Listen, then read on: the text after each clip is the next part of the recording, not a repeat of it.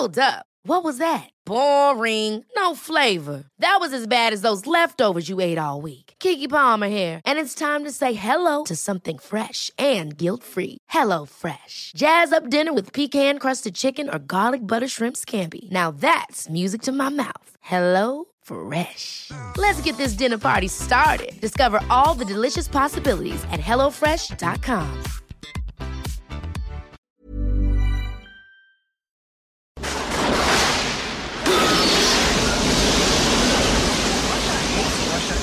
Russia, Putin, Russia's Russia, Russia, Russia, Russia, Russian, Russian, Russian, Russian, Russians, Russians, Russian, Russians, Russian, Russian, Russian, Russian, Russia, Russian, Russian. Andy crawled to freedom through 500 yards of shit-smelling foulness I can't even imagine. Russians, Russia against the U.S. Or maybe I just don't want to. The Russian government, the Russians, Vladimir Putin, Russia, Vladimir Putin, Russia, Putin and Russia. 500 Russia, yards. Russia, Russia, the That's the length of five football fields. Russian, Russia, Russia. Just shy of half a mile. Russian,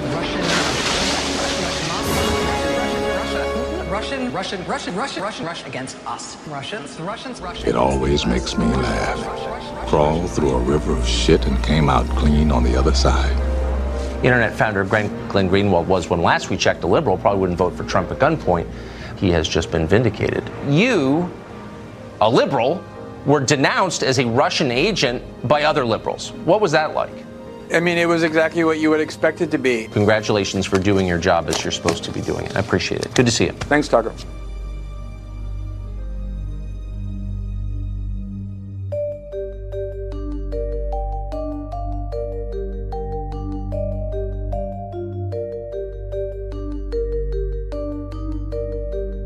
This is Intercepted.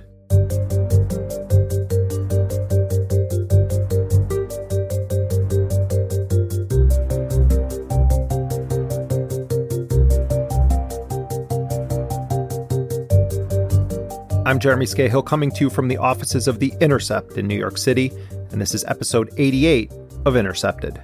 This American carnage stops right here and stops right now.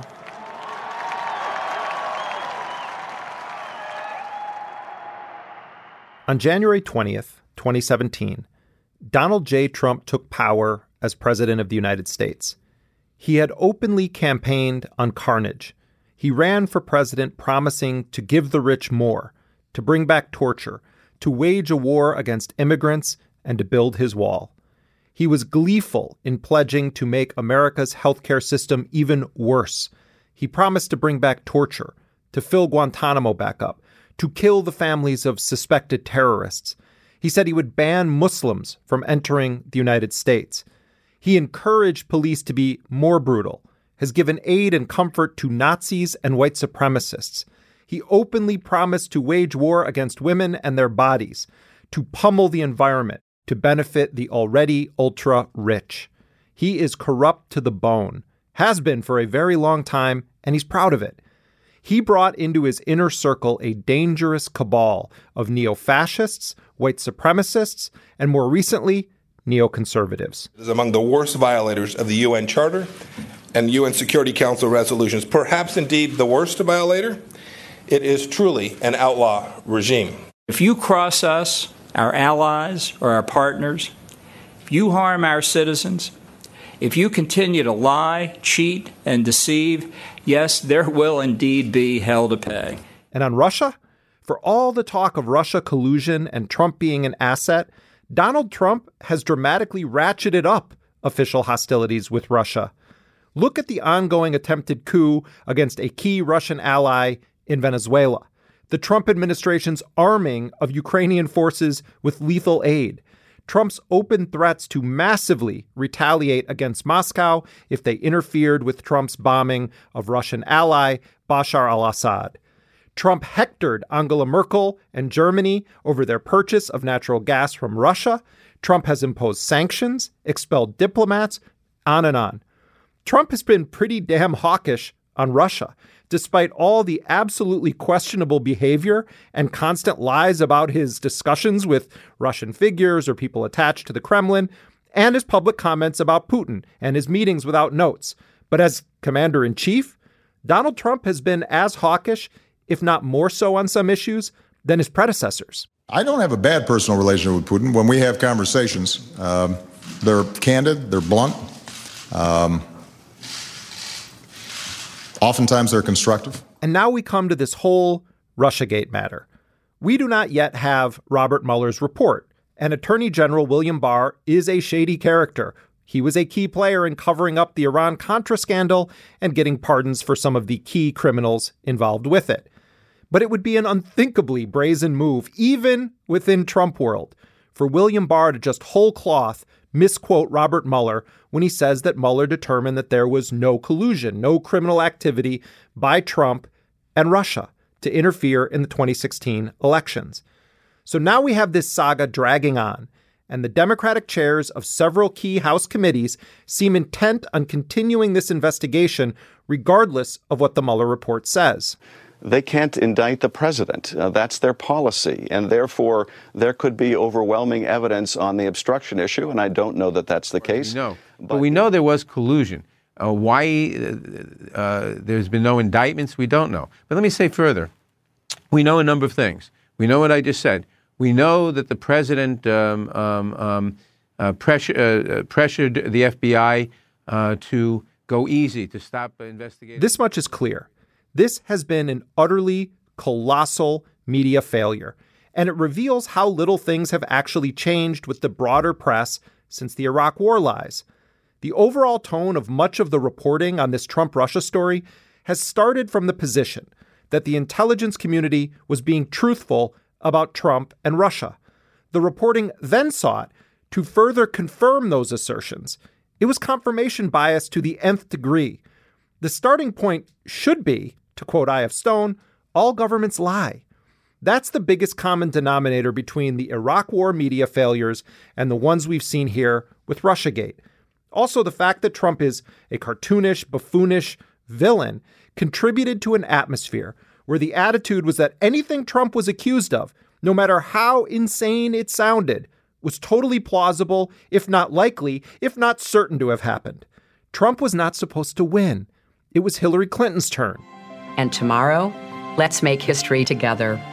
I'm Hillary Clinton, and one last time, I approve this message. Instead of unpacking why Clinton lost to this reality TV host and known corrupt crook, a narrative was promoted by the most powerful political and media actors in our society. This was a Russian plot. Putin stole the election. Trump is a Kremlin agent or asset. It resulted in neocons hugging it out with Democratic strategists and CNN and MSNBC hosts. George W. Bush is now our buddy, the, the friendly little painter. And isn't it cute how he passes mints to Michelle Obama? So we're together all the time, and I love him to death. He's a wonderful man, he's a funny man. And it was a simple gesture. This whole circus also included scores of former CIA, FBI, NSA, DNI, other alphabet soup veterans openly waging information warfare on cable news and as unnamed sources in print stories. But we were told this time, this time, the CIA is on our side. The CIA is telling the truth. Robert Mueller is going to save the Republic from the Orange Menace. No, those institutions are and remain what they've always been. And it was a grave media sin to believe otherwise. Every time former CIA Director John Brennan appeared on cable news, it looked to me like information warfare, like an actual CIA propaganda campaign, filled with mysterious references about how he has secret knowledge of what Robert Mueller was really going to do. And I don't think Robert Mueller will want to have that dramatic uh, flair of the Ides of March when he is going to be delivering what I think are going to be his indictments, the final indictments, as well as the report that he gives to the Attorney General. We've been subjected to more than two years of nonstop fact free assertions and wild theories masquerading as fact, masquerading as insightful analysis. We have been repeatedly told that it was the beginning of the end for Trump. And there were tens upon tens of millions of dollars spent on this spectacle.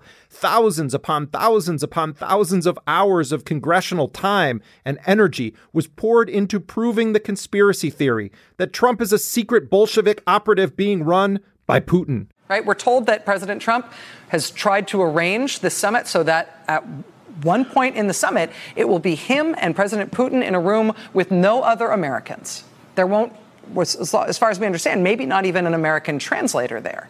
So if President Putin were hypothetically in some sort of position where he could give orders to an American president behind closed doors, no other American would ever know what those orders were. And this is how major news organizations and powerful connected Democrats and former spies and government agents chose to spend the past two plus years? On Monday, the entire world witnessed President Trump cower in the presence of Putin.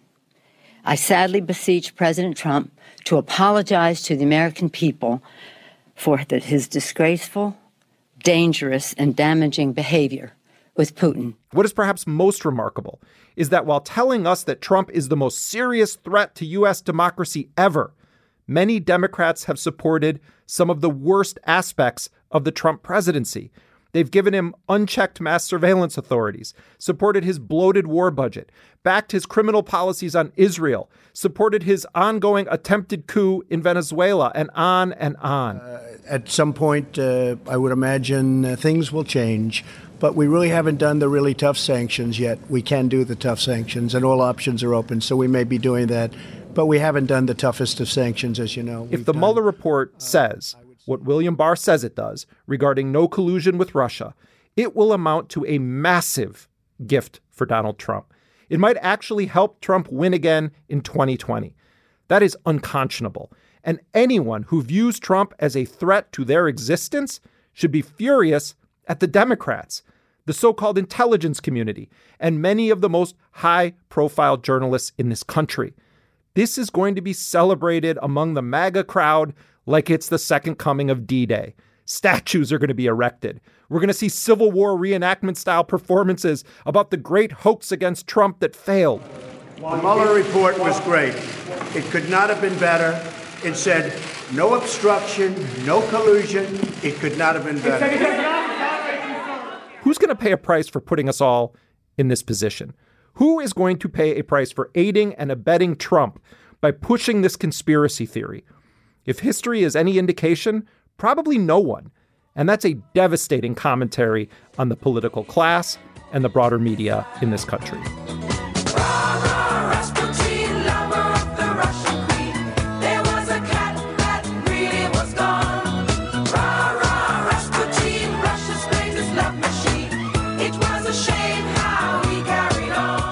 We have a jam packed show today. Coming up, we're going to be talking to journalist Matt Taibbi, who's been calling bullshit on the broader Trump Russia narrative from the beginning, as well as Ali Abunimah of electronicintifada.net about the undeniable, rock solid case that Trump and his inner circle did, in fact, collude with a foreign power, Israel.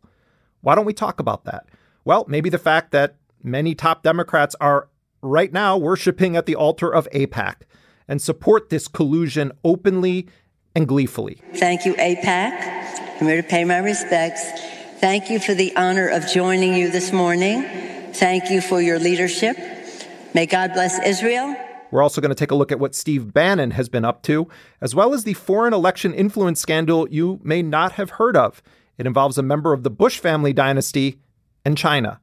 But first, I wanted to check in with my Intercept colleague, Naomi Klein. She is, of course, the author of The Shock Doctrine, No Logo, This Changes Everything. More recently, she wrote the book No Is Not Enough about resistance in the Trump era. Naomi Klein, welcome back to Intercepted. Thanks, Jeremy. Uh, what's your reaction to the way that this Russiagate story has been covered? My first reaction was that this is what happens when you have cable news decide to react to the first reality show president by turning themselves into a reality TV show. You know, if there's one thing that we have to give Trump credit for, it's that he understands how to get ratings using a reality TV formula. That is a gift that he has. Immediately after the election, this narrative that he was a, a stooge of Russia and that there was this cloak and dagger, Tom Clancy style mystery to uncover was so good for ratings, especially if you plugged it into this reality TV show formula of constantly teasing the reveal after the commercial break that millions of people got addicted to it. it represents a massive abdication of responsibility to cover stories that were in front of us, that were glaring, that required huge amounts of digging about corruption, about conflicts of interest for this very dangerous presidency. And I just couldn't help imagining what would happen if these news networks practiced real journalism. the responsibility for that failure is something that is really incalculable, like in terms of what it's going to cost us, what we don't know in terms of how this has benefited Trump, who was vulnerable on so many fronts that were right in front of us that we didn't need the conspiracy theories for. If we could have just waited and let the investigation do its work and then report on the findings. They could have built a stronger case for impeachment just based on corruption. I, I, was wondering what it would look like if we drew a Venn diagram of journalists who got it right about Iraq and WMDs and journalists who got it right in terms of real serious skepticism to the claims of powerful Democrats, the intelligence community, Hillary Clinton, uh, and these cable news hosts, because it seems like there are two camps. Uh, if you if you break this down in a very generic way, there were the people that hyped and swore that the overarching story is true and that Mueller is just on the verge of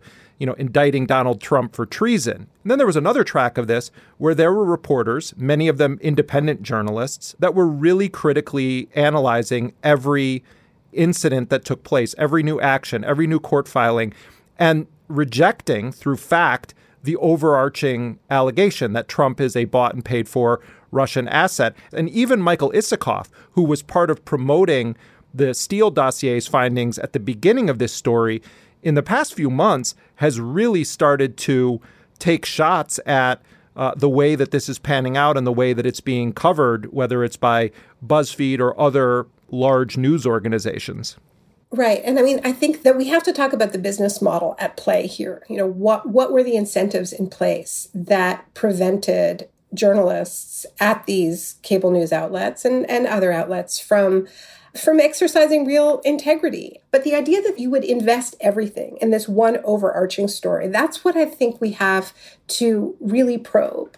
And it has come at such a tremendous cost, including the fact that we know that Trump is a bought and paid for asset of the Trump organization, and that there were so many stories that were one day flashes in the pan that deserved to be amplified on cable news. And they just weren't because they didn't fit into this sexier and more addictive story that was also the story of salvation, right? The story that you were going to get saved by this report off in the distance, that there was just some kind of escape hatch, which meant that you didn't have to do the more labor intensive work of actually trying to speak to the people who voted for Trump and make the case for why he was a complete fraud, why he had betrayed his base. And, you know, there was this moment of sort of mea culpa after the election where people, you know, it, at news networks said, look, you know, we made a mistake. We were too attracted to the ratings. We couldn't take our eye off Trump and we handed him the presidency, right? And that was supposed to be some sort of a wake up call. And far from being a wake up call, the business incentives at these news organizations are such that they just doubled down, right? And they decided to throw in with the Trump reality show, who's getting voted off this week, right? Who's being indicted this week. It followed exactly the reality show formula. And it was incredible for ratings in the same way that The Apprentice was incredible for ratings. It just wasn't news. Right. And it occurs to me that the Democrats, after that humiliating defeat where the chosen one, Hillary Clinton, did not assume power, that they've now added insult to injury by completely mishandling the first two years of this incredibly dangerous administration and handing Trump a, an incalculably valuable propaganda asset that he's going to use on the 2020 campaign trail. And I think some of these Democrats, if Trump wins again, really need to be confronted with the role that they played in making a second term for this guy possible. That is what is so scary about this moment. If you want to talk about it being a stolen election, talk about the Electoral College, talk about all of the much more significant systemic rigging that is going on. These are things that are actually in the political realm. Unlike this strategy, which is just so flat out dumb to put all your eggs in the basket of an investigation that you have no control over. It represented this synergy between a corrupt political party that didn't want to look at its own complicity in betraying its base to the extent that people stayed home, did not have enthusiasm for their candidates, and in some cases went over to vote for this dangerous clown Donald Trump, and a news media that could not give up the incredible addiction to Donald Trump ratings. And when we have seen aberrations from this formula, like when we've seen Chris Hayes decide to you know go to the border and practice real journalism and show the American people what is happening with family separations, we see the real political change that that can lead to. But it needs to be sustained. It needs to be sustained. It needs to be on the news every single night. It can't be an aberration. Well, once in a while you go out and practice journalism, and the rest of the time it's this talking heads reality show. You just can't.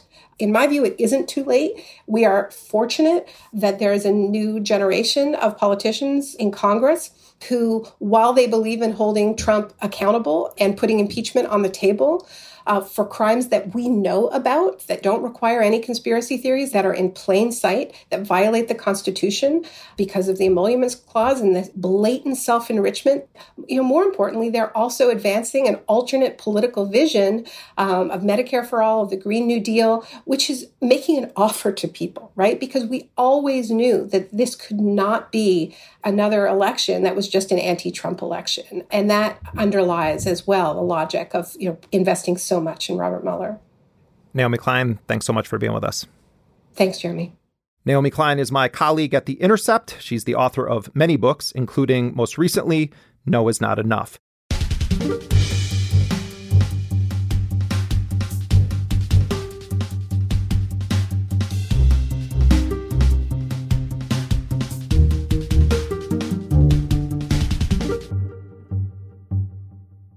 The timing of Robert Mueller's delivery of his findings to Attorney General William Barr is quite interesting.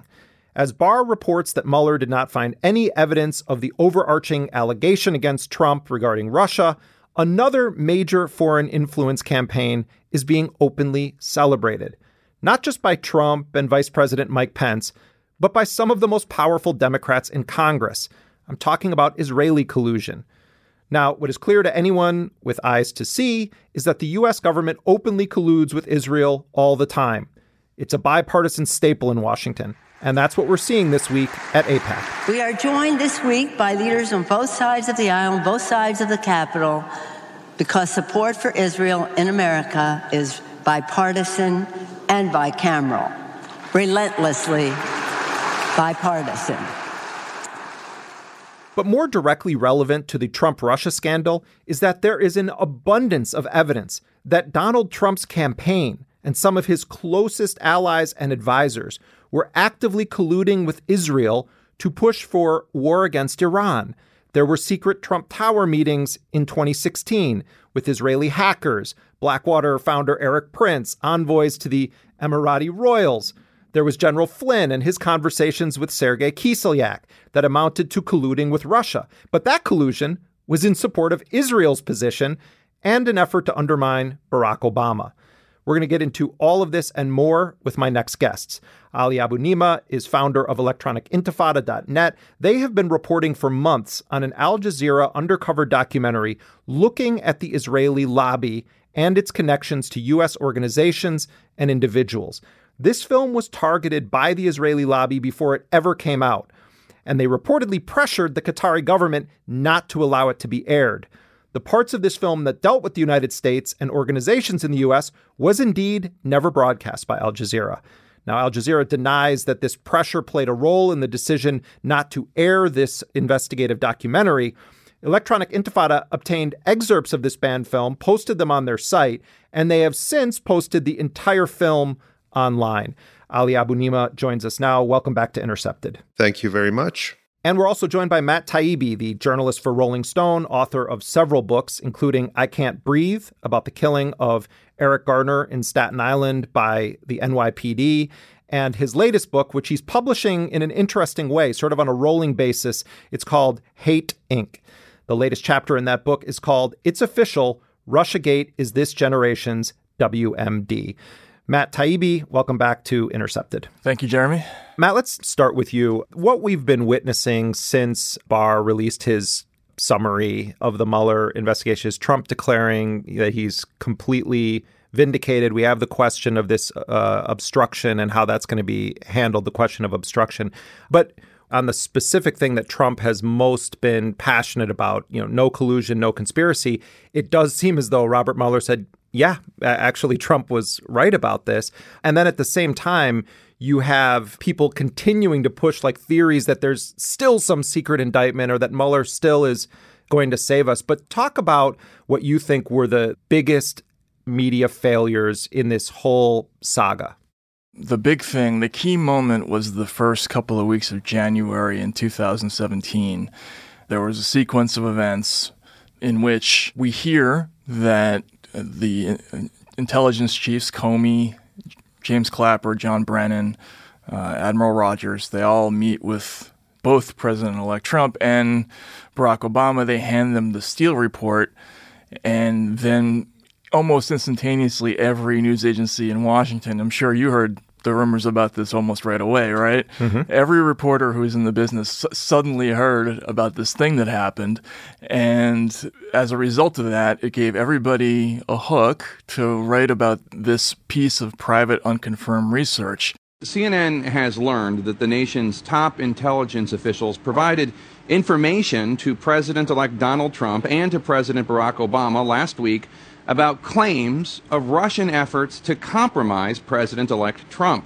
The information was provided as part of last week's classified intelligence briefings regarding Russian efforts to undermine the U.S. elections. I've been working on this story. Now, any good investigative reporter, you have to be concerned about. There are some red flags there. Like, why why was this effort made to disseminate the information in this particular way? Why did they have to create a news event to get this into our hands? I was highly suspicious of that. I, one, of the reasons was because I knew some people on the Senate Judiciary Committee who had investigated some Wall Street characters for releasing information in a similar way. Uh, and we spoke about that, and they said, This reminds me of, of that. The whole rollout of, of Steele and the mania that followed to me was the beginning of the entire mess because it was the implied context for years of stories. Ali, one of the things that I think is going to be really interesting if the Mueller report is, you know, made public in whole, which I hope it is, I'm really curious what Mueller has to say in that report, if anything, about the August 2016 Trump Tower meeting with Israelis, Erik Prince, George Nader, people from the Emirates, where they were talking about Iran. You know, all of these people that were at that meeting in one way or another desire regime change in Iran or war with Iran. And that's like almost never talked about anymore. But it really does seem as though some of the most criminal activities or the actual collusion centered around trying to go to war with Iran or support Israel's agenda. I think you're referring to a, a, meeting that included the CEO of a now defunct Israeli private intelligence firm called Psy Group yes. that has been revealed to have, you know, been engaged in spying on and intimidating Americans who are critical of Israel. And this company had been brought to Donald Trump Jr. that they could help his father win the election. The scope of work the Trump campaign considered included the creation of fake online identities to help the Trump campaign manipulate voter sentiments during the GOP primary against Ted Cruz and ultimately against Trump's general election opponent Hillary Clinton. It's unknown uh, if this was implemented. I, I think it's it's known that the Trump campaign did not uh, agree to go along with this, but it's unknown if this was carried out, you know, secretly on behalf of Trump. And so, yes, it will be very interesting to see if there's anything that uh, about that in the Mueller report. But this, you know, is an example of the kind of activity, secret uh, activity that is also documented in the Al Jazeera film. You're talking about this Al Jazeera documentary about the Israeli lobby and influence uh, campaign in the United States, correct? Correct. This is a documentary, an undercover documentary that was made by Al Jazeera during 2016. It was completed in 2017. And Al Jazeera actually got an undercover reporter hired as an intern at the Israel Project, and he was able to record uh, video and audio from meetings with some top Israel lobbyists and got them to admit on camera or on audio that they were coordinating activities to spy on, smear, and sabotage the lawful First Amendment activities of Americans who are critical of Israel and support Palestinian rights. Tony read the Israel Project's annual report, which described TIP's mission as building an echo chamber for pro Israel information. That means using the media to amplify and repeat TIP's messages as well as what the report describes as neutralizing undesired narratives. But what happened with the Al Jazeera film, it's called The Lobby USA, is after it was completed, it was simply buried. Al Jazeera never broadcast it. It turns out what happened was that this very same Israel lobby put immense pressure on Qatar, which of course funds Al Jazeera, to suppress the film. Imagine if this had been a film on supposed Russian interference or Chinese interference or Canadian interference in US politics at this level. Hmm. Matt, what we've seen, and this isn't new. I mean, this really, uh, this really became in vogue post 9/11 to have former generals and uh, former CIA, former intelligence people just constantly on the airwaves. I mean, this has been going on, you know, all the way back through network news, where you would have on your military analyst who was a general or a colonel, but then it, you know, explodes, becomes an industry unto itself. Uh, after 9 11, the Pentagon starts having all these generals and military analysts come in for secret briefings with Donald Rumsfeld and others, where they're giving them talking points that they can then use without disclosing that or disclosing that they're on the boards of weapons companies making all the money. And they're constantly on the airwaves. But in this particular case, it sort of graduated to a different level where you had people like John Brennan, who was just the CIA director, like right before this all happened. Right. Uh, James Clapper, a whole slew of CIA people. Ge- you know, the generals are still there, but all of these people who are career spies have spent their entire careers working in the world of America's secrets. And you know we're we're doing the things abroad that you will never know about so that your children can you know sleep safely. The role though that they've played in this having someone who was the former director of the CIA stating on television that he has information I th- thought at the time that there was going to be individuals who were going to have uh, issues with the Department of Justice. Yes, and I think we've already seen a number of individuals who have been indicted, either have pled guilty uh, or have been convicted now. It felt like we were on the other on the receiving end of a psychological operation. That's what it feels like to watch cable news when these guys are on. It was definitely remarkable, and especially the situation with Clapper and Brennan, because these two people occupied a very important role in this story, and and they transitioned from being sources to being basically regular guests and analysts on these networks but also, Trump took away their cushy security little security clearance. clearances, which I supported. You know, yeah. I think Trump sometimes does the right thing for the wrong reasons. But they also they became combatants in this story, and they were using the veneer of being independent analysts who had worked in their their whole careers in intelligence they were combatants in this and they were using their paid positions as contributors to do it. The decision to revoke his security clearance is, in Brennan's words, an attempt to scare and to silence others who might dare to challenge him reference to the president there. With that in mind, the White House has released a list of nine other former and current officials in the intelligence community and the Department of Justice whose security clearance, we're told, is now under review. One of those people is James Clapper, the former director of national intelligence, current CNN national security analyst, and former director Clapper joins us right now. Thank you so much for being with us. And And the idea of kind of getting into bed with these people and treating them as, you know, sort of on our team is a complete anathema in my mind to what this profession is all about, right? We should always be at arm's length.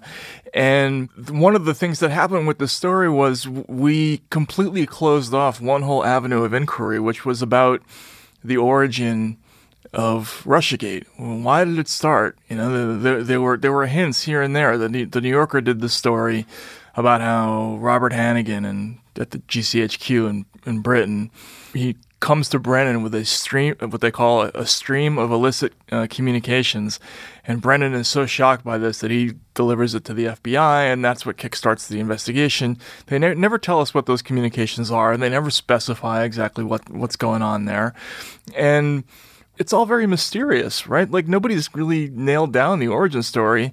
And part of that, I think, is because Brennan and Clapper and all these ex officials have become significant sources for all the main news organizations. I mean, I happen to know a couple of sort of big front page stories where one or the other was the main source. So no, none of the reporters are going to cross these people. So yeah, that's a very troubling aspect of this whole thing. Like the lines have been blurred between uh, you know, sort of the watchers and the watched at this point. You know, Margaret Sullivan wrote a column in the Washington Post on Monday where she was sort of defending print journalists in particular. Is there a, a distinction worth drawing, though, when we talk about the way cable news covered this? And I'm thinking particularly of you know, Rachel Maddow, uh, obviously, you know, is probably Exhibit A in in in sort of hyping this constantly, or you know, Glenn says lying every night to millions of uh, of people. Chris Hayes, though, you know, had on Jonathan Chait. Chait lays out what could be considered the worst case scenario for Trump-Russia collusion: that Donald Trump has been a Russian intelligence asset since 1987 that ridiculous story saying that Trump was yeah, has been a Russian asset since you know 1987, um, which he got from a Lyndon LaRouche leaflet published in 1987. Hey, rest in peace, buddy. Yeah, um, exactly. Yeah. But on that issue, I mean, do you think? Uh, I'll start with you, Matt. Is it fair to say, yeah, there was actually a lot of really good reporting on this story, and continues there continues to be really good reporting, and that cable news is just like on another ridiculous level? See, I don't buy that because if you're artificially narrowing your scope of inquiry and the, the parameters are Trump is guilty of something, let's let's find out what it is, right? Let's not publish any d- information that's dispositive to that. So if we if we do an investigation and we find that there's no evidence that that there was a link between Trump and this Russian group or that Russian group. We'll publish it if we do find it. We won't publish it if we don't find it, right? That that happened multiple times in the story. But also, again, getting back to the other thing, the whole idea of how did the investigation start? There's other things. There's the whole idea of uh, the Steele report being in the FISA warrant the Steele report being in there with the Michael Isikoff story that used Steele as a source. Like that's to me a serious impropriety. Nobody picked that up except the Washington Post to debunk it. I get what they're saying. They're they, you know they weren't as ridiculous and they weren't hyping up the fear factor the same way that the cable stations were. But they had a, a you know a real duty of care here to look at the entire picture and you know test everybody's hypotheses about this whole thing.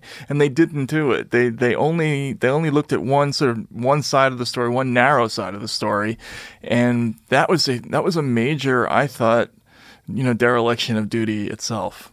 Ali, what what about that? What do you think, for instance, of the New York Times coverage of this story from the beginning? I mean, was it responsible? There are some really serious, good reporters that have worked on this story for the New York Times. Is it fair to uh, to sort of say all of the the major news organizations got this epically wrong?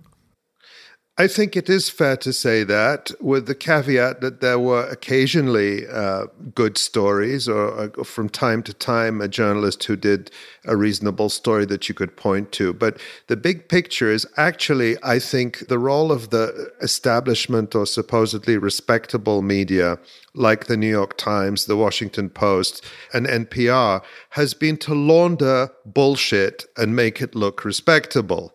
NPR is one of the worst. They take stuff that is totally unproven or has even been shown to be false, and they assert it time and again as if it's just uh, uncontested fact. So the thing that you will hear almost every day on NPR is that Russia interfered in our election. Russia interfered in our election. And there's never any questioning of what that interf- supposed interference amounted to, who was really behind it when did it happen? Did it happen before the election or after? And did it have any impact? They, they never questioned that. They just asserted.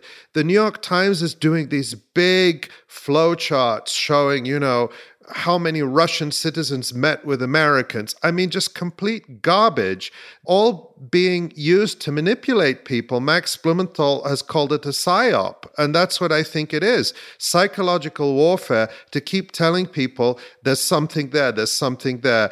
And well, if the New York Times is saying it, if the Washington Post is saying it, if NPR is saying it, it must be true. What we know is that it was just a few internet troll farms that amounted to nothing. Really, nothing. Not a single vote was affected. But the big picture narrative that I think millions of people across the country still believe is that Donald Trump is in the White House and Hillary isn't because of uh, Russian election interference. That big picture narrative, which is totally false, is still intact, and that's thanks to the so called establishment media. I totally agree. And I, I just sort of wanted to point out the New York Times did a story last year.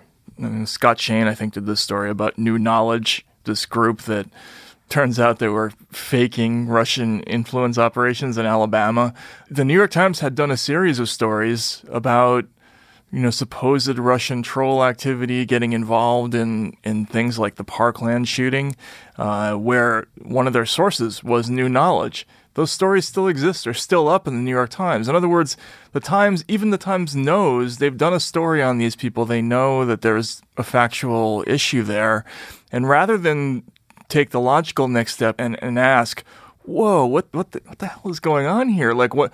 Why are people faking Russian troll activity, and why are these people being commissioned by the Senate? You know, why would the Senate still have a relationship with these people after it's been discovered that this went on? The whole idea of reporting, you know, when Hamilton 68, which is this group that was sort of shadowy group that was created by the Alliance for Secu- Securing Democracy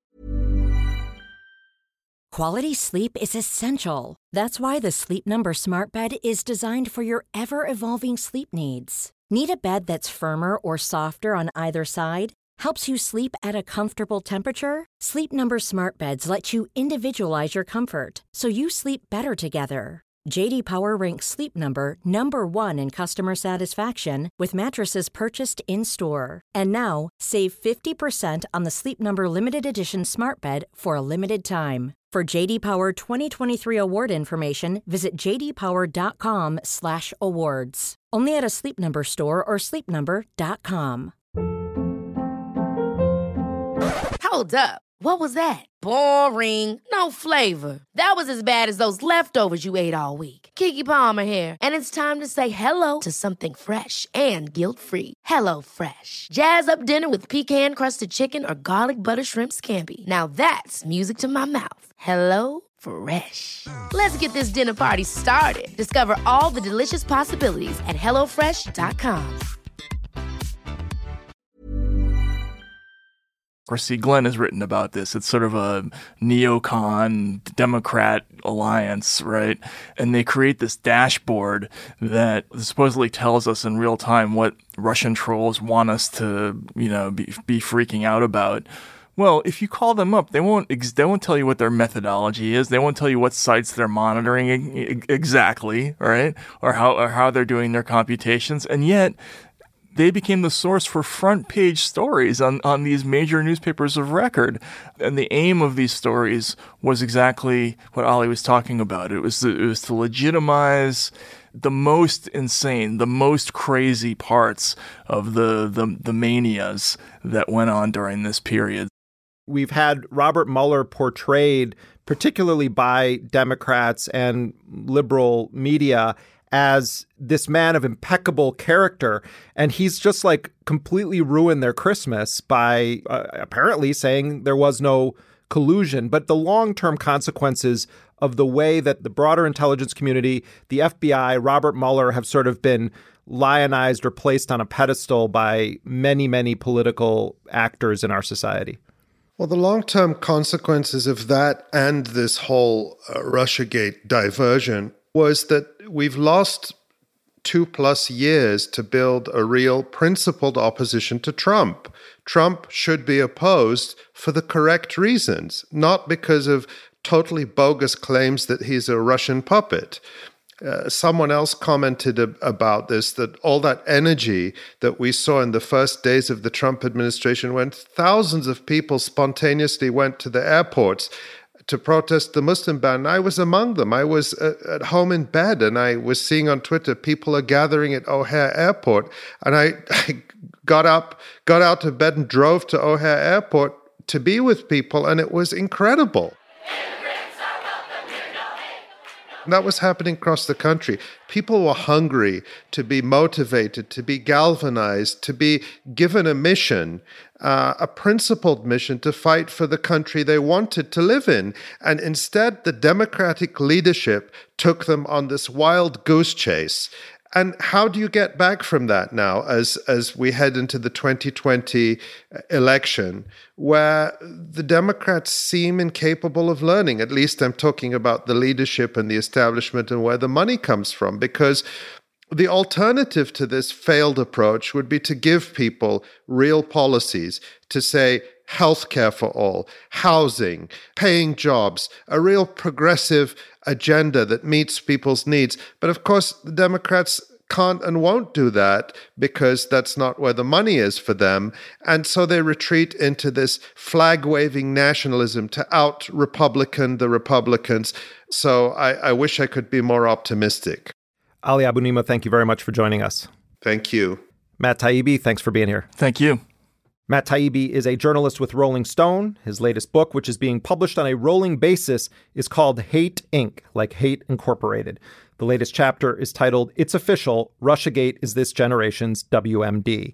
And Ali Abunimah, he's co founder of the Electronic Intifada. That's an independent online news publication focusing on Palestine. He's also the author of The Battle for Justice in Palestine and One Country a bold proposal to end the Israeli Palestinian impasse.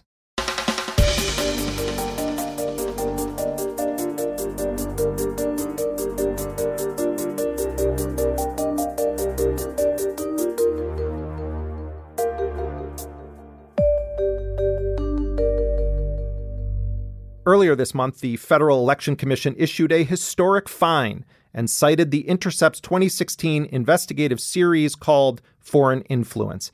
That series was written by Jon Schwarz and Lee Fang, and through dogged reporting, they managed to expose a major violation of campaign finance law's strict prohibition against foreign money being used in U.S. federal elections.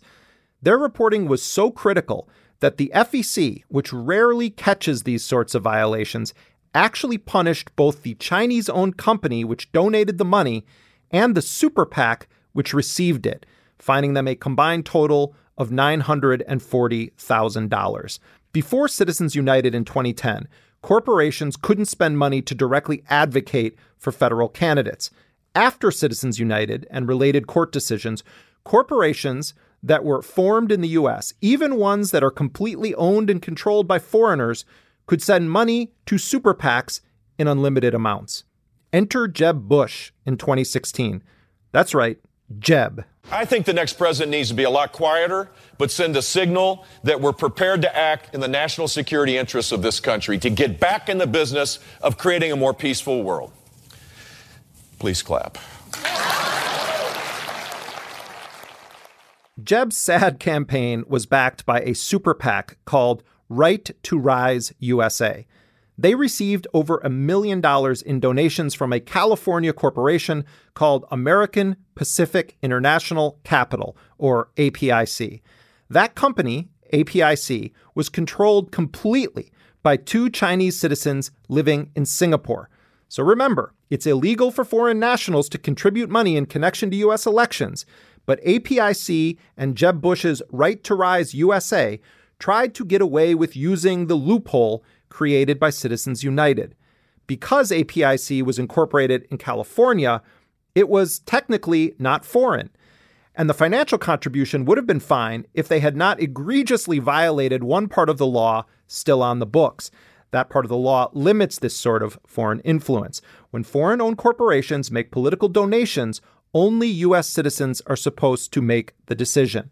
My colleagues at The Intercept, along with reporter Elaine Yu in Hong Kong, got Gordon Tang, the Chinese national at the head of APIC, to admit that he helped make the decision to donate to Jeb Bush. And that was very illegal. Here is The Intercept's Jon Schwarz to walk us through this bizarre tale. So in 2010, the Supreme Court famously decides in Citizens United that U.S. campaign finance law was wrong. Before Citizens United, you could only contribute money for U.S. political campaigns in limited amounts. It had to come from individual citizens. After Citizens United, corporations, unions, could put unlimited amounts of money. It could go to super PACs, for instance, and as long as they were theoretically not coordinating with individual candidates, they could take this unlimited amount of money and then spend it however they wanted, promoting anything. Very soon after the Citizens United decision in 2010 was Obama's State of the Union address. And in it, he said, With all due deference to separation of powers, Last week, the Supreme Court reversed a century of law that I believe will open the floodgates for special interests, including foreign corporations, to spend without limit in our elections. What is the significance of that? If you look at the law, what it says is this foreign nationals are forbidden from putting money into U.S. elections. A foreign national is a foreign individual, it's a foreign government, and it's a foreign corporation. What happens if there is a U.S. corporation that is a wholly owned subsidiary of a foreign corporation? Well, according to U.S. law, that corporation counts as a U.S. national, meaning that a completely foreign owned corporation could now, post Citizens United, put as much money as they wanted into U.S. politics. I don't think American elections should be bankrolled by America's most powerful interests or worse, by foreign entities. They should be decided by the American people. And I'd urge Democrats and Republicans to pass a bill that helps correct some of these problems. So, six years later, Ellen Weintraub, then on the Federal Election Commission, uh, now the chairman of the FEC, wrote an op ed for the New York Times about this issue about are foreign owned corporations going to be able to spend without limit in U.S. elections? Lee Fang and I thought this was an interesting question. We decided to look into it, see what corporations were giving money to US super PACs, and find out whether there was foreign ownership of any of them. And within 10 minutes of trying to find this out, we saw something that looked tremendously suspicious, which was a corporation called American Pacific International Capital, located in San Francisco. Just a little bit of Googling found information that suggested that this was, in fact, 100% foreign owned, and it had given $1.3 million to the Right to Rise USA Super PAC, which was supporting Jeb Bush's 2016 presidential candidacy. We're 17 months from the time for choosing the stakes for America's future are about as great as they come. Our prosperity and our security are in the balance. So is opportunity in this nation where every life matters and everyone has the right to rise. What we found out after speaking to Charlie Spies, who was the treasurer of Right to Rise USA and one of the most prominent campaign finance lawyers in the United States, was that Spies had actually written a memo explaining step by step how you could put foreign money into US elections and have it be legal. We also spoke to Gordon Tang, who was the Chinese businessman behind APIC.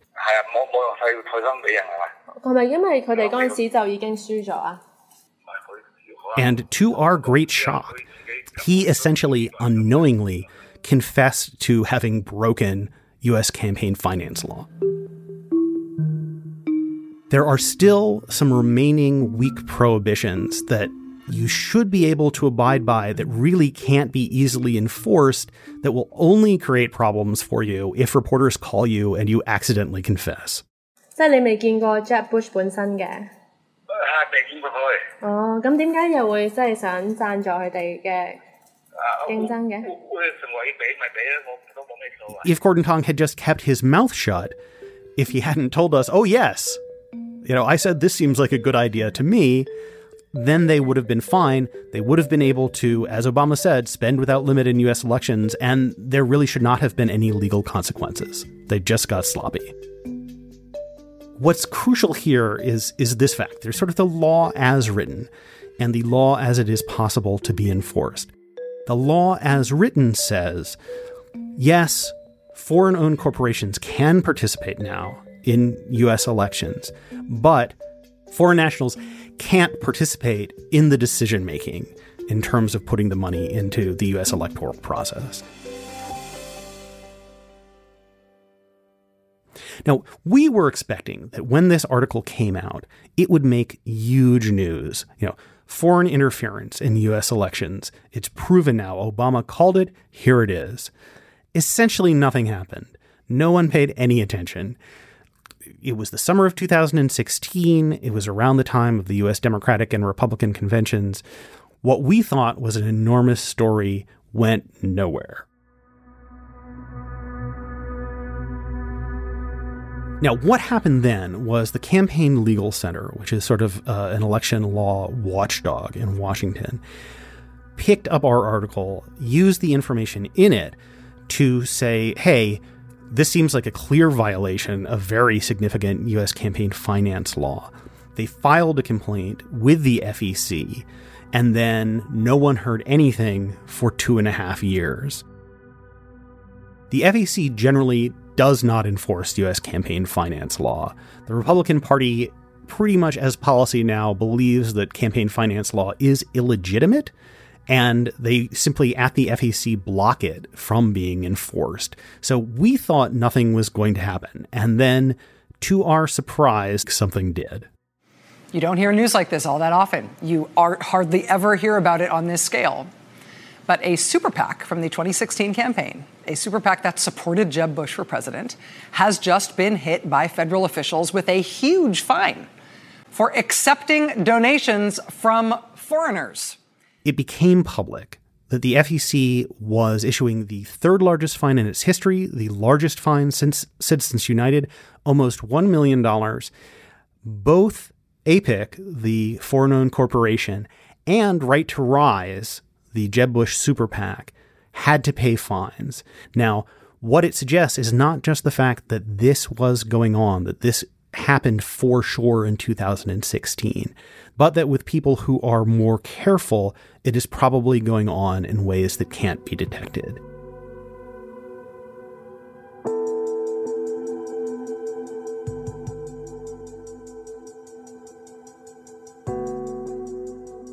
The reality is foreign countries, foreign corporations, foreign individuals, they have very, very good reasons to try to influence US politics. If I were a foreigner, I would try to influence US politics. Of course, you have to. We're the most powerful country on earth. You would be a fool not to try to do this. And as I say, people who are more sophisticated about it should be able to pull this off without detection. So, what does this mean right now? What it means is that post Citizens United, this absolutely can happen. It means that we don't know what is happening. I would also encourage people to think about the fact that there is foreign influence on US politics in all kinds of ways that was already legal before Citizens United. There's tons of money that flows into think tanks in Washington. There's tons of money that flows into lobbying organizations in Washington in ways that are perfectly legal but involve foreign influence on US politics. I hope that other reporters will look at this and, and realize that this was just out there in the open for anybody to find. Like, this information is probably there for other corporations. We just don't know it yet. And this is actually something that anybody can do. Like anybody can go look through the campaign finance filings. They're on the FEC's website, they're at the Center for Responsive Politics. If you are interested in this issue, even if you're not a journalist, go comb through this and send it to reporters. I guarantee you that they'll be interested to hear about anything you find.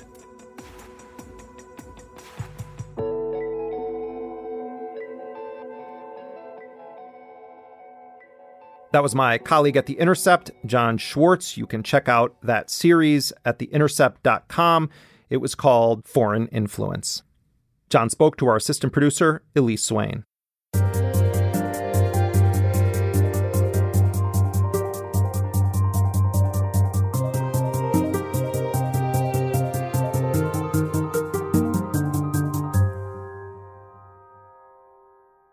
I'm not a globalist. I'm a nationalist. And they say, oh, that's so terrible. Terrible. I'm proud of this country. And I call that nationalism. I call it being a nationalist. You know, they have a word. It sort of became old fashioned. It's called a nationalist. And I say, really, we're not supposed to use that word. You know what I am? I'm a nationalist, okay? I'm a nationalist. National. Nothing that word. Use that word.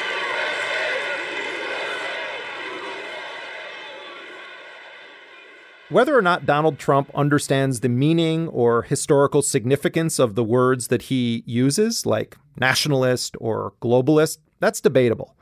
For Trump, the positive response he receives from his base when evoking this language supersedes any need to fully comprehend any definitions.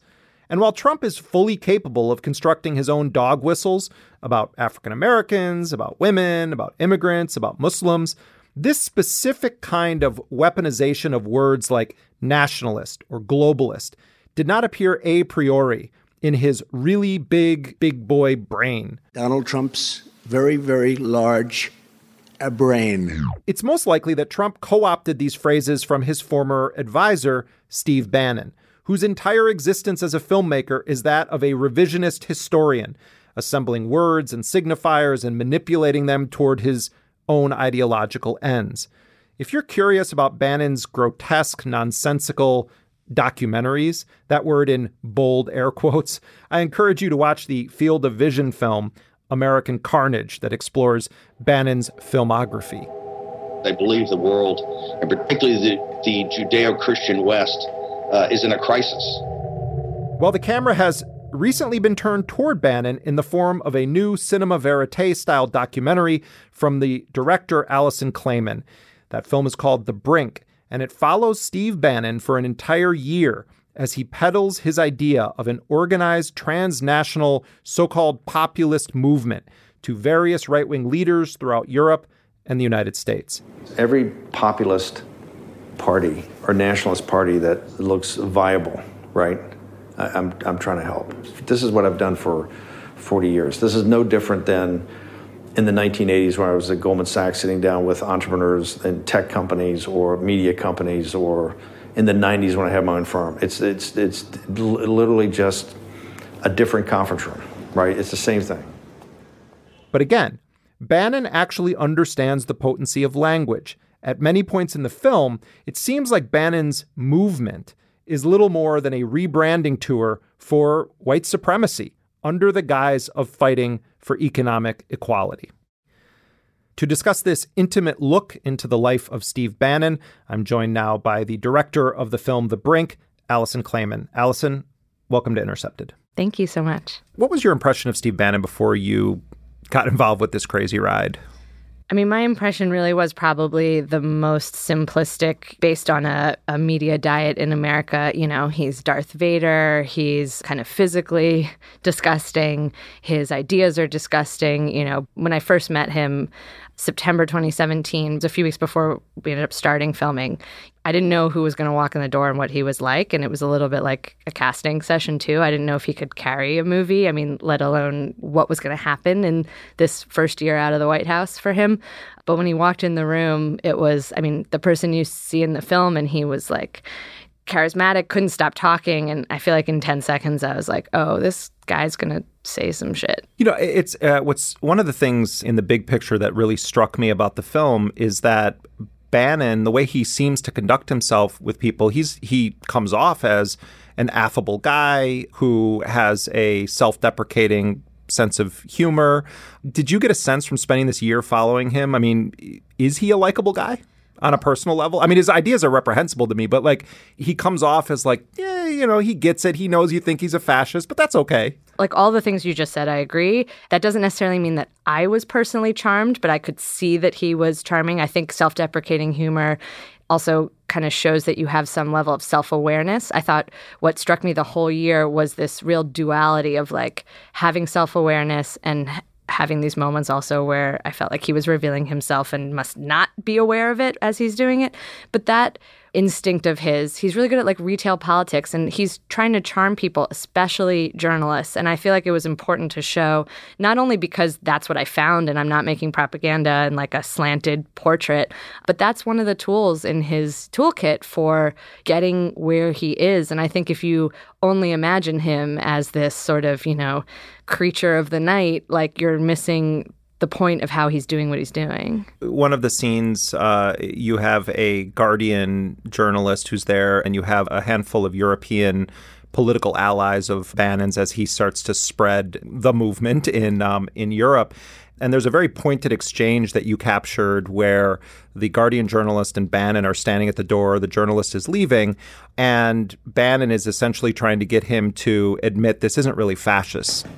You can't possibly believe those are dog whistles. Hmm? You can't possibly believe those are dog whistles. Do you know, I think you, um, I genuinely don't think you could not believe that they are. Oh my God, God yeah. come on, dude. and I, I, don't sort of think it's a trivial sort of jokey thing, and you do the sort of smirk, and it's sort of uncomfortable for me because it's, uh-huh. it's, serious.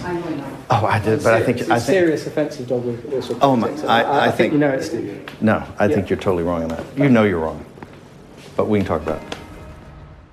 Bannon has a persona, you know, he gets what the game is, right? Um, when he's going toe to toe with Paul Lewis of The Guardian, who came very prepared. Some of the people you're doing business with here in Europe are you know, far right, sometimes quite extreme. Sometimes we've got links to. Like Orban or, or who? Like Filip Dewinter, who you had a meeting with in, in London? No, no, he just came to. He just came. To, that was a general dinner. Does it concern you that, that Filip Dewinter is like commemorated former SS collaborators? no, no, no. That, I said that kind of stuff is not going to be tolerated in the in the movement. We were very upfront with that, right? So he just came to he just came to the dinner. That was a general dinner. We had, you know, a number of people there. And so I think afterwards, Bannon's trying to do what he always does, which is sort of be like, yuck, yuck, you know, that was like good fun, right? You know, like as if just as much as he is doing it for show, the journalist must be doing it for show too. And Paul kind of stuck to his guns and didn't take off the interview mask and said, You try to make this a joke and you smirk, and it makes me very uncomfortable. I think this is very serious stuff. Do you see him as an ideologically driven person? I think he does have ideologies that shape his worldview. I think it's not necessarily what's the substance of his stump speech, right? I don't think his ideology is being for the little guy and trying to change the global order when it comes to money. I think he only cares about the global order when it comes to movement of people. This agenda is what America needs now, is what America needs to rebuild its future. Now, what do I mean by this agenda? We talk about economic nationalism. And what they're trying to do is smear the Trump, the, the Trump deplorables. And that was Hillary Clinton's speech. She was smearing them as nativist and racist, right? Nothing could be further from the truth. Economic nationalism is what binds us together. It doesn't matter what your race is, or what your religion is, or what your gender is, or what your sexual preference is. You know what it cares about? You're a citizen of the United States of America. That's what it cares about. When you see who he works with, when you see the policies that he actually has ever coherently articulated or even successfully passed, for example, when he's in the White House, the Muslim travel ban being basically his only accomplishment, it all comes down to anti Islam, anti immigrant. He uses a lot of language that is right out of the New Zealand Shooters Manifesto, but, you know, that kind of white nationalist ideology. And I personally believe that that is part of his worldview, no question, because you get him in a room with other leaders, and ostensibly he's trying to frame everything as, quote, economic nationalism. But who talks about birth rates? So I, I think he has a worldview but whether like what he's doing every day is about being ideologically driven and ideas driven versus just loving strategy, loving power, loving fame and notoriety, I think that that is as much what motivates him. Uh, let's talk about the first scene, the opening scene of the the film, where you are right there with Steve Bannon talking about his recent visit to Auschwitz and, and Birkenau. What was going on there, and explain what Steve Bannon was talking about. So he launches into a discussion of a movie he made in 2017. I had a great film, the Phil Robertson movie. Maybe my craziest film. What was the title of it? Torchbearer. Torch, the Torchbearer or Torchbearer? The Torchbearer. No, Torchbearer. Torchbearer. Torchbearers. Uh, Torchbear- Torchbearers. So he made this movie with Phil Robertson, and he talks about how they traveled all over. They went to Rome or Athens. Uh, he's listing all these places, and he says uh, Auschwitz, Birkenau. Auschwitz, Birkenau. France. My shit in Auschwitz rocked. That is the moment where my eyes got big because I was like, "What? what? Like, what? What is he talking about?" My grandparents are Holocaust survivors. I was obsessed with the question of like banality of evil. I mean, at first as a kid, I was obsessed with how scary it would be to be a victim. But then I think as I got older, I started to think, how could a society become this way? You know, how what were the individual and societal conditions that led to the Holocaust? We leave for Birkenau, right? And this gets to the punchline of the story. I look around and I turned to Kira and I go, man, I said, this is the most haunting place I think I've ever been. I just, it's something about this. This is actually the feeling I thought I was going to feel in Auschwitz. and he goes, oh, everybody says that. and I go, what are you talking about? He goes, oh, no, no, no, no. He says, maybe I didn't explain it. He said, Auschwitz was a Polish cavalry college. The Germans just requisitioned it immediately. And that was like the beta site test. This was made from scratch. And again, he's not denying the Holocaust. He's not saying it's a good thing, which is also fun to put in the front of the movie because I think it plays with audience expectations too. Because you're like, where is he going with this? Maybe you expect that he's going to say something more directly, virulently anti-Semitic, or you know, like that. But he, what he does is he marvels at the way that he found Birkenau much more chilling, and it's because that was the camp that was built from scratch based on what they learned at Auschwitz. German industrial design. He says the whole thing's perfect. I'm walking around and go, oh my God. It's precision engineering to the nth degree by Mercedes and Krupp and Hugo Boss and the whole. It is a institutionalized industrial compound for mass murder. I was like cold inside because I, I just felt like again, there was a lot of self awareness in that story that he was telling, him knowing who I was and probably liking to provoke. He loves also just telling, he thinks, you know, he's like getting into telling the story. You see how engaging and you see his physicality as he's telling the story. But I was like, wow, there's something going on here that he doesn't know, which is like he is really laying out the thematic thesis for me. And this is crazy because I didn't lead him there. I didn't ask him to talk about you know, Auschwitz. It, it, it came completely naturally. This thing was so planned and so engineered down to perfection. You could see the conference meetings. You can see all the cups of coffee and all the meetings and all the argument. There were people that actually sat and thought through this whole thing and totally detached themselves from, you know, the moral horror of it. That's when you realize, oh my God, humans can actually do this. Humans that are not devils, right? But humans that are just humans. You know, I also, and you captured so many really fascinating moments uh, about this guy. Uh, he's on a plane, and it's um, he's sitting next to Sam Nunberg, and Sam Nunberg makes reference to the idea that he and Trump became friends a long time ago, and Bannon says, you know, uh, uh no, you know, when you're at that level, you don't you don't have friends among Grundoons. That's the problem. Guys like you and Corey and Stone, you all think you're buddies with him. You're not. And you're not either. Not what? Friend of Trump? No. The pressure he's under, he doesn't need. People crowding his space. Do you think Bannon really believes that? And were his feelings hurt when Trump dumped him and started calling him Sloppy Steve? Yeah, I mean, I think that Bannon likes to play off that nothing gets at him.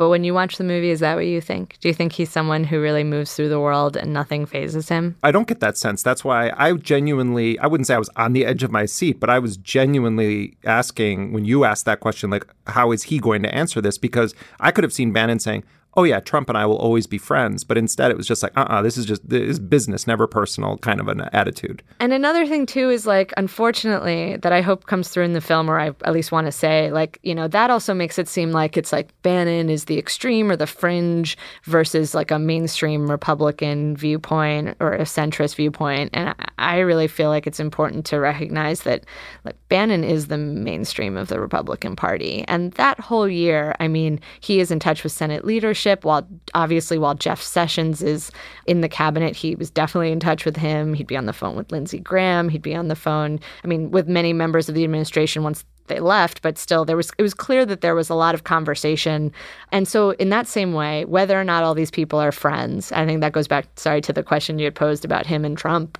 i mean like he was very careful i thought the whole year that i was following him to never badmouth Trump. Mm-hmm. Um, but I, he also wasn't playing like they were buddies as as like the answer to that question. And I did feel like it was about you know what was brilliant about Trump was just what he was able to do media wise and connecting to people. And I I didn't feel like it wasn't like he went on and on about uh, any other aspect of him, if that makes sense. One, it was it was a very brief moment in the film, but one of the moments that I personally found most interesting was uh, Erik Prince, the founder of Blackwater, brother of Betsy DeVos, uh, major funder of Trump's election campaign, and a guy who's constantly pitching ideas, even as we speak, to the Trump administration. What's the relationship between Bannon and Erik Prince that you observed? They are, by my observation, like close in a buddy sense. Like that moment is like them joking. It's actually not really one of substance, but it was kind of to show the chumminess. It's a beautiful thing. My, um, I love fucking with her like this. Uh, well, nothing like. Wait a minute, this is on camera, so I'll be careful. Erik Prince, I think, is very interested in. I mean, and it's been reported, you know, that he wants Trump to hire him and his he wants to privatize his the war mercenaries yeah. to to do that. I also would challenge Bannon. You know, Bannon's very hawkish on China, and I was like, how do you square this relationship with Erik Prince, considering he is training the you know CCP's army. And uh, eventually, I got him to the point. He said, "I, I, I mean, I disagree with Erik on that." What you're saying here is actually really, I think, politically important for people to understand right now that you First of all, Steve Bannon and Erik Prince go way back. They're also connected through the the Mercers. When Erik Prince did start publicly speaking, uh, when Obama was in power, Prince was living in Abu Dhabi and was calling into Bannon's radio show, and they did this series of radio interviews. A Phoenix-like program. Okay, remember the Phoenix program was a root canal done. You mean Phoenix? This is the Phoenix program. This is the Phoenix. hang on, this is the Phoenix program in Vietnam. It was a vicious but very effective kill capture program in Vietnam that destroyed the Viet Cong as a military force. That's what needs to be done to the funders of Islamic terror, and that would be even the. But if you take that, what you're just mentioning now about Erik Prince, and then you look at Miles Kwok, 2014, 2015, Miles Kwok leaves China. He's an extremely wealthy individual, but explain who he is and what he's doing around Steve Bannon. Bannon, you know, went to kiss the ring with Miles Kwok very, very regularly. When he would come through town to New York, often Kwok was the first person he would go see. He is a billionaire who used to be very connected in the CCP. Uh, he Chinese Communist yeah, Party. Yeah, he's uh, he made his money as a developer, and there are many charges out against him for fraud and other things. And so he does not return to Beijing or to China, and he's in the US. He owns a very luxurious apartment overlooking Central Park. The US does not have an extradition relationship with China.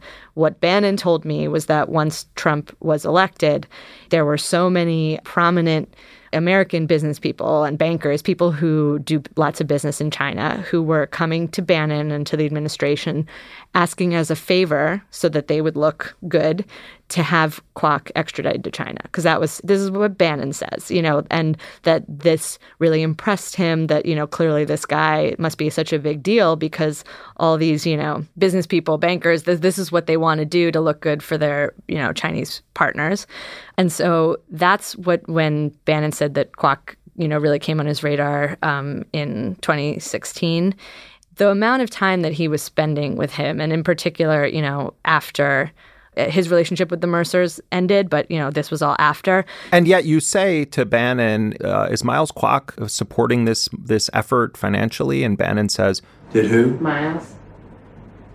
What do you mean support? Like financially? Oh no, no, no, never take your money. But I don't want to spoil the part of the ending here right now, Bannon is the manager of a project that is uh, funded to the tune of $100 million by Miles Kwok. Yeah, exactly. And not every shot of Bannon on a private plane is Miles Kwok's plane, but some of them are. We meet Nigel Farage in your film where he and Bannon are having this conversation, and Bannon is sort of pitching him the idea that Bannon can fund this project that has at its as its goal kind of the spread of economic nationalist populist movements if you're interested, what I'd like to do is set up something, and we'll I'll fund it somehow. That I think, and I think you're the perfect guy.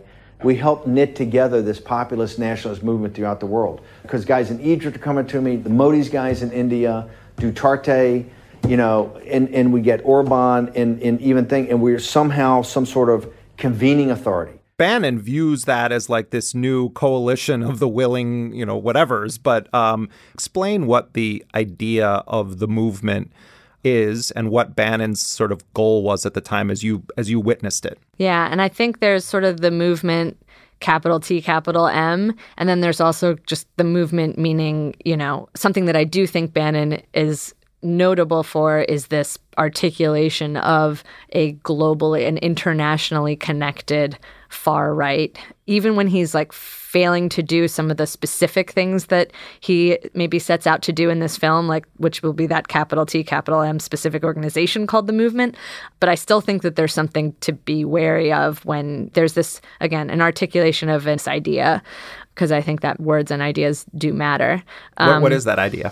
That nationalism doesn't just mean, you know, countries acting alone and that these different countries frankly with most of them with authoritarian or you know leaders or fascist parties on the rise that the vision of nationalism is something that can cross borders yeah, the film at one point weaves this story together where you have the rhetoric that Steve Bannon is using and that people around Steve Bannon are using and the specific issues that they really want to kind of fan the flames of anger. And they openly embrace this in your film. It's really interesting. And then Cesar Sayoc's plots are uncovered. And then you have the Pittsburgh Tree of Life Synagogue massacre. Is Bannon responsible for those things, in your view, in any way? Is he happy that those things happened? Uh, you know, I don't really think so. Does he like, is he communicating with any of those specific perpetrators? No. But 100% he should be held responsible. Uh, I mean, again, not as the solitary source of the responsibility. And again, because you see, that is something that I think he really, I don't give him a pass. And I don't find it useful to just, you know, interview him and ask him what he thinks about it and let that be the answer because I think you have to look at the words, deeds, actions. And I don't buy that. I just don't buy that. And I think he should be held responsible. Hmm. Well, uh, there's a lot more that I, I, would have liked to ask you about, but I really hope people watch this film. I think it gives you really a creepy, eerie, but accurate sense of a part of this guy that you never really see in the print press about him or in, in interviews that he does. So I congratulate you on being able to capture all of this with this guy. Alison Klayman, thank you so much. Thank you. Alison Klayman is the director of The Brink. She made her directorial debut with her film Ai Weiwei, Never Sorry. That's about the Chinese artist and dissident. Her other films include The Hundred Years Show, Take Your Pills, and the upcoming short Flower Punk about the Japanese artist Azuma Makoto.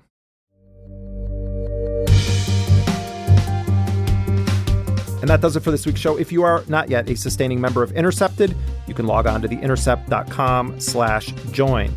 Intercepted is a production of First Look Media and The Intercept. Our producer is Jack D'Isidoro, and our executive producer is Leital Molad. Laura Flynn is associate producer. Elise Swain is our assistant producer and graphic designer. Rick Kwan mixed the show. Transcription is done by Nuria Marquez Martinez. Our music, as always, was composed by DJ Spooky. Until next week, I'm Jeremy Scahill.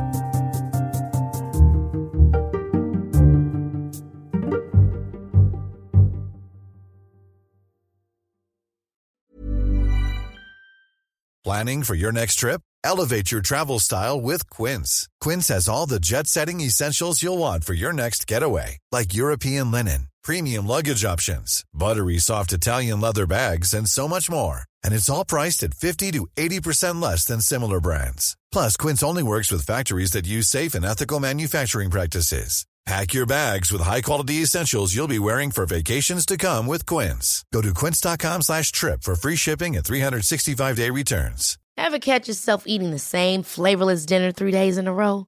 Dreaming of something better? Well, HelloFresh is your guilt-free dream come true, baby. It's me, Keke Palmer. Let's wake up those taste buds with hot, juicy pecan-crusted chicken or garlic butter shrimp scampi. Mm. Hello Fresh.